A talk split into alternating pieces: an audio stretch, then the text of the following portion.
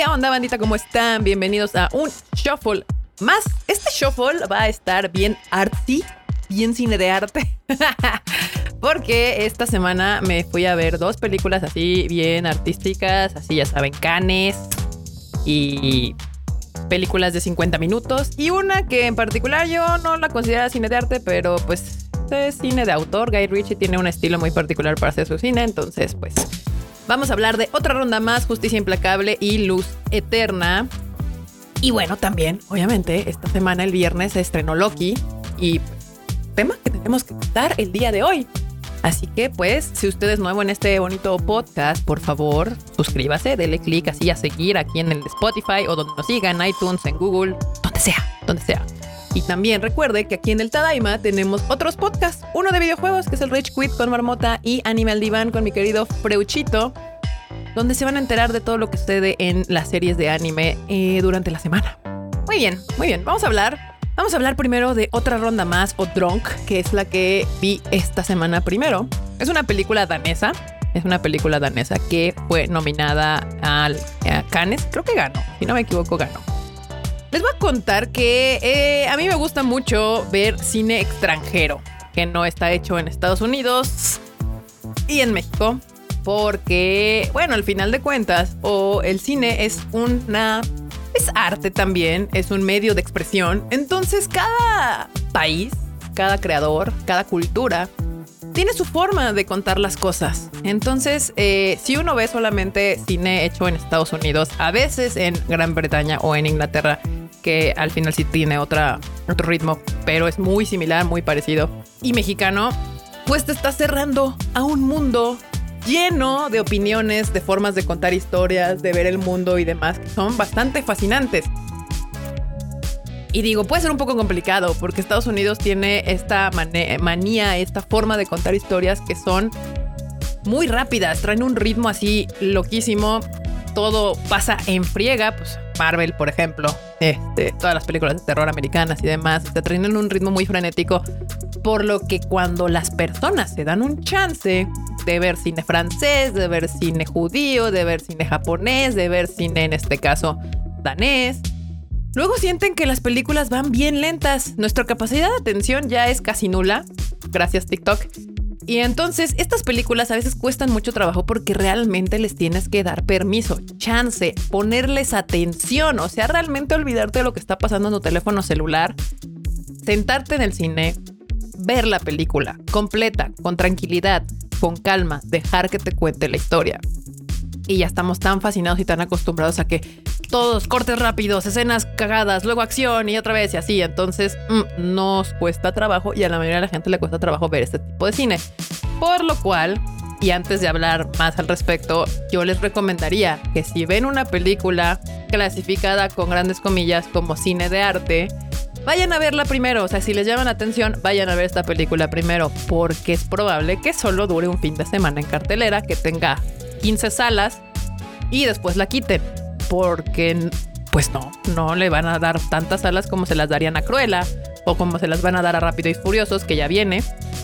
Entonces, esta es una manera de apoyar este tipo de cine. Si ustedes ven algún tipo de película de este estilo que les llame la atención, les recomiendo que sea lo primero que vayan a ver y ya después se vayan a ver el blockbuster de la semana porque no va a sufrir el blockbuster por la falta de su compra de boleto ese fin de semana.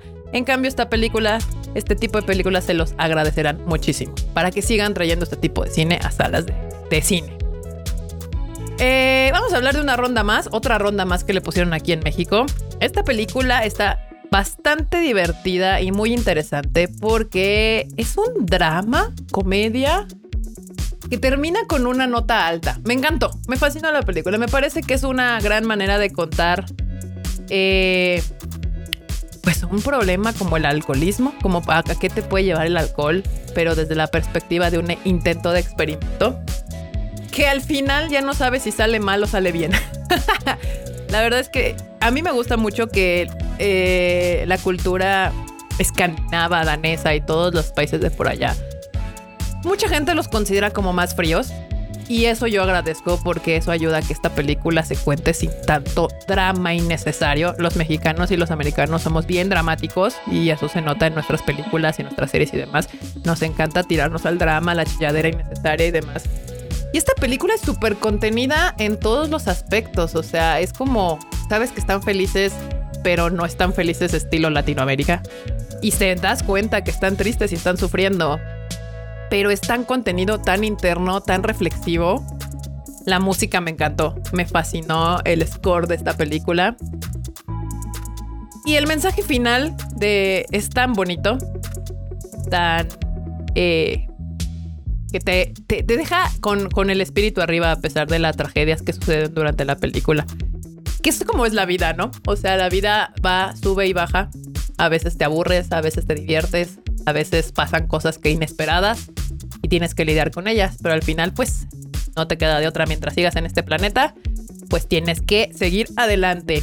Así que yo sí les recomiendo mucho que vayan a ver otra ronda más. Se la van a pasar bastante bien. Denle permiso a la película. No es Marvel, no es Cruella, no es Disney, no es Paramount, no es Fox ni Sony. Es una película de cine que te va a contar una historia con calma.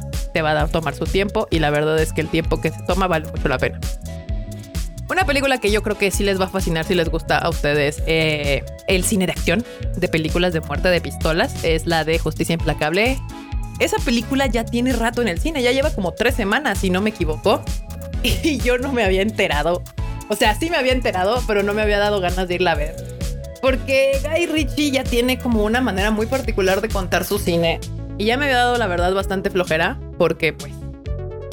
Es era lo mismo y lo mismo y lo mismo. Pero no, la verdad es que Justicia Implacable es una gran película de venganza. De venganza, aunque se llama Justicia Implacable, la verdad es que es una película de venganza.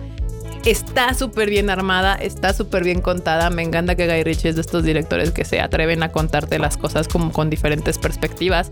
Literalmente es una película donde te cuentan lo mismo desde tres puntos de vista diferentes que al final convergen en una gran sensación de satisfacción. Al final eres muy feliz con tu protagonista, pero se las recomiendo bastante. Yo creo que se la van a pasar bien. Ya lleva tres semanas, ya no está tan fácil de encontrar, pero de todos modos en salas normales sí debe de estar. Eh, el protagonista es Jason Statham. Statham que siempre tiene su cara de pocos amigos, de yo todas las puedo y me la van a pelar todos. El amigo es bastante... Lo hace súper bien. O sea, es, este es su tipo de, de película donde él brilla, cabrón él sabe perfectamente cómo hacerla de héroe de acción. En este caso, es más bien como un tipo de antihéroe, porque es como un mafioso, pero con principios. Ya saben, este tipo de personajes malos que tienen, hacen cosas malas, pero tienen un límite moral que no cruzarían. Y pues nada, al final eh, termina en una persecución estilo John Wick para vengar a su perrito, que no es su perrito, pero algo así. Y la verdad está súper bien contada. La secuencia inicial te quedas como de qué pasó, qué está sucediendo, no entiendo. Y después va y viene en el tiempo brincando atrás adelante, donde te va a ir explicando qué es lo que sucedió y cómo va a terminar la historia. Si les gustan las películas de acción, de pistolas, de muerte, de asaltos, de policías y ladrones, esta es una película para ustedes. Vayan a verla. También se las recomiendo. Ahora, la última película que vi ayer, me fui con Mr. Bully a, la cineteca porque esta no está en ningún otro lado y, les voy a decir que por fin entendí por qué no está en ningún otro lado. Es, una, es un corto, yo no lo considero una película, es un corto, es dura 50 minutos, es de Gaspar Noé, se llama Lux Eterna. Y yo la quería ver porque la verdad es que el cine de Gaspar Noé a mí sí me gusta, es bastante crudo, bastante violento, bastante in your face le diría yo este, así han visto Irreversible o si dieron chance de ver Clímax eh, hace dos años, creo estuvo en, en Cinépolis o en el cine tradicional. Ya sabrán a qué me refiero con que es violento y burdo su cine. Y bueno, pues Gaspar Noé es este, de hecho es argentino, aunque se casi casi ya vive y, y todo en Francia. Casi la mayoría creen que es director francés, pero no, él es argentino. Y bueno, pues la verdad es que Lux Eterna también es lo que tú esperarías de Gaspar Noé. Es como una onda experimental. Te cuenta la historia, o más bien es un fragmento de una producción que tiene una directora bastante inexperta. Están contando una historia de la época de las brujas de Salem cuando las quemaban. Y durante todo el corto lo que sucede es que pues todo sale mal. Yo que la estaba viendo y que he tenido la fortuna de dedicarme a producir ciertos eventos y ciertas cosas, es que te das risa y dices, sí, todo eso sucede. desde que algo sale mal, las luces se apagan, a veces el talento no está de humor y todo le parece que está horrible. Es una espiral de estrés. Es como todo empieza a salir mal, pero ninguno de sus protagonistas tienen la capacidad emocional para lidiar con los problemas que están sucediendo y entonces todo empieza a salirse de control de una manera pues bastante estresante. O sea, hay un punto en donde estás estresado. Ahora, lo que, sí me, lo que a mí me gusta es de que también toca varios temas, ya saben, el machismo en el cine, este, cómo tratan a las, a eh, actrices, una actriz, una actriz que viene a más, una actriz viniendo a menos, las modelos inmamables, los departamentos de producción que se echan la culpa entre ellos, el que está en la fotografía, que él cree que es el, director, pero no lo es. O sea, la verdad es que es una burla crítica a todo este mundo del cine y de la producción. De hecho, desde el principio él empieza a sacarte algunas citas de algunos directores de cine y demás, donde empiezan a hablarte de qué debería ser el cine. Y una que a mí de las que más me gustó fue que decía que el director está obligado a hacer del cine arte y sacarlo de la parte industrial que es lo que la mayoría de las cosas como Marvel, Disney y demás hacen, de cine industrial, es cine que para producido, es cine para hacer dinero nada más. Le quita toda la parte artística. Pero bueno, la verdad es que no es para todos la película. Es, yo creo que al final es violenta visualmente porque de hecho se usan unos estrobos de colores. No, no es ningún spoiler porque de hecho justo así está el tráiler que está cambiando verde, rojo, azul, verde, rojo, azul, que literal es de lo que están hechas las pantallas LEDs. Y si usted es muy sensible, fotosensible o propenso a la epilepsia, pues no vaya a verla. La verdad es que no creo que le, que le convenga por su salud. Y de hecho con eso empieza la película, ¿no? Advirtiendo de que pues benditos los que no tienen problemas de epilepsia porque no van a sufrir nada de esta película. Les recomiendo que primero vean Clímax. Si les gusta Clímax, que creo que está en Amazon Prime o en Netflix, busquen ahí, Clímax. A mí me gusta mucho esa película, pero sí, cuando la fui a ver en Cinepolis, mucha bandita se salió. Que la ventaja de ir a ver Lux Eterna en la cineteca es de que la gente que la entró a ver ya sabía a qué iba y entonces pues nadie se salió, todos la vieron, aguantaron, estaban así, ah, está chida, no sé qué. En cambio, cuando fui a ver Clímax en Cinépolis, sí me tocó que hubo gente que se salió de la película porque yo no sé qué esperaban ver. O sea, yo creo que el, el tráiler era bastante atractivo, era la parte inicial, que es una, una secuencia de baile continuo, que está muy chida. Pero después esa película también va degenerando a unas cosas que muchas señoritas y mayores de edad les costó trabajo poder ver en pantalla. La película de Lux Eterna solamente está en la cineteca. Caníbal, sigan la cuenta de Caníbal, ahí está, creo que en Guadalajara y Monterrey también hay algunos cines en particular. Aquí en el Ciudad de México está en la cineteca, en el cine Tonalá y no me acuerdo de otro cine, pero no está en ningún cine comercial. Dura 50 minutos, o sea, por eso yo creo que nunca iba a entrar en Cinepolis y Cinemex y menos ahorita que no tienen espacio para nada. Pero bueno, ahí está. Estas son mis tres recomendaciones de la semana. No hay ninguna ahorita. Bueno, es que ya estaba en cines. Si usted quiere ver algo más fácil y tradicional, pues está El Conjuro. Está, acaba de estrenar ahora sí oficialmente Un lugar en el silencio, de la cual ya hablé hace dos shuffles. Gran película. Si tienen que escoger ustedes entre El Conjuro 3 y Un lugar en el silencio, mejor métanse a ver Un lugar en el silencio. La secuela está muy buena y creo que viene una tercera. ¿Qué otras películas vienen posteriormente? Pues de estos grandes blockbusters todavía nos falta ver Rápidos y Furiosos 9 y Black Widow, que todavía no se estrena. Y bueno, vamos a pasar a los servicios de streaming. En los servicios de streaming hay dos que vi. Una que se llama Sweet Tooth, que está en Netflix. Es de un niño, este, reno. Un niño venado, un niño reno, no sé cómo llamarlo. Y básicamente la premisa es que un día la humanidad es atacada por un virus, qué casualidad. Y al mismo tiempo aparecen unos niños híbridos que son como niños animalosos, como este niño que es este con cuernos, y hay niños como con búhos, y hay niños como con puerco espín, puerco espín y demás, ¿no? Pero pues la gente que está atacada con el virus, pues muere. Entonces, ahí les va como si fuera anime. En un mundo posapocalíptico, este niño con su papá fue rescatado y se fueron a vivir alejados de la civilización y ahí creció el niño hasta ahora que tiene 9, 10 años, su papá muere y entonces él se queda solo. Se queda solo.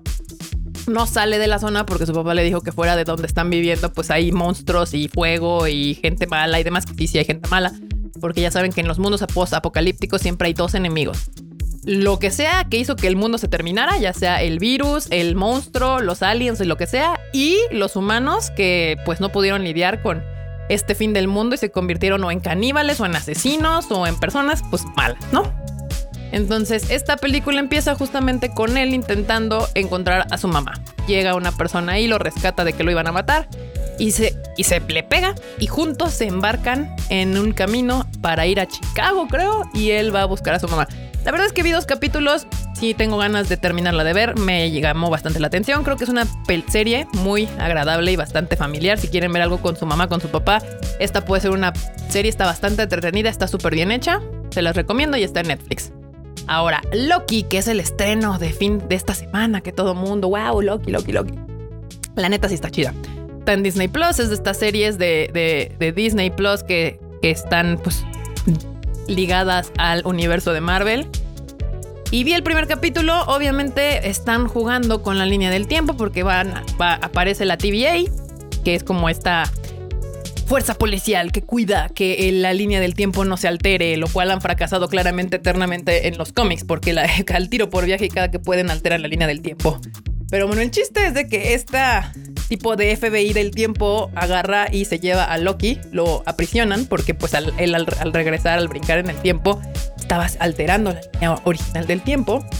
Y pues lo atrapan, lo atrapan y se lo llevan a procesar.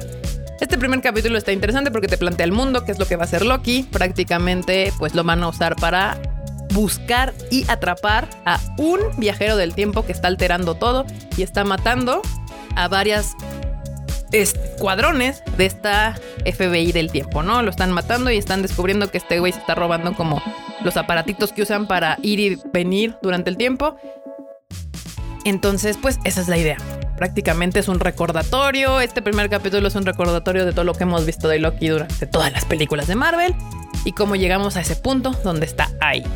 Pongan la atención otra vez porque pues como en todas las películas y series que tocan el viaje en el tiempo, pues puede ser un poquito confuso. Así que está interesante. A mí sí me llamó la atención este primer capítulo. Ya el próximo miércoles. Sí, el próximo miércoles sale la el segundo capítulo. Sí está divertido, la verdad. Creo que vale la pena. Si usted tiene Disney Plus, pues no se la pierda. La verdad es que hasta el momento está bastante divertida. Tom Hiddleston siempre lo hace muy bien como Loki. Me la paso muy bien viendo a este señor mamado. Porque si usted tiene Twitter seguramente vio su foto de mamadísimo de Tom Hiddleston. Se la recomiendo también. Está, está bastante chida. Esas son mis recomendaciones de los servicios de streaming, y pues bueno, ya llegamos a estos 20 minutos. Pues muchas gracias, muchas gracias. Ya saben que pueden seguir este bonito podcast los fines de semana, hoy lunes también. De hecho, es usualmente lo quiero sacar en viernes, pero como no tengo chance de ver las películas antes, los tengo que ver sábado y domingo y entonces termino grabando o domingo en la tarde o lunes en la mañana mandándose el Enormous. El Enormous se super rifa editando el podcast para que lo tengan lo más rápido posible y ya. Pero pues muchas gracias a todos los que escuchan este bonito podcast. Si les gustan las recomendaciones que les tengo, por favor denle follow aquí al, bonito podcast.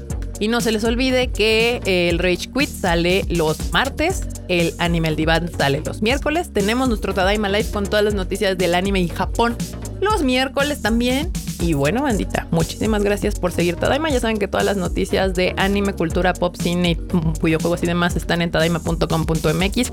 Y a mí me pueden seguir en mis redes sociales como Kika MX-bajo. Yo soy Kika, muchas gracias y espero que tengan una gran semana. Se la pasen súper bien, sean muy productivos y se diviertan.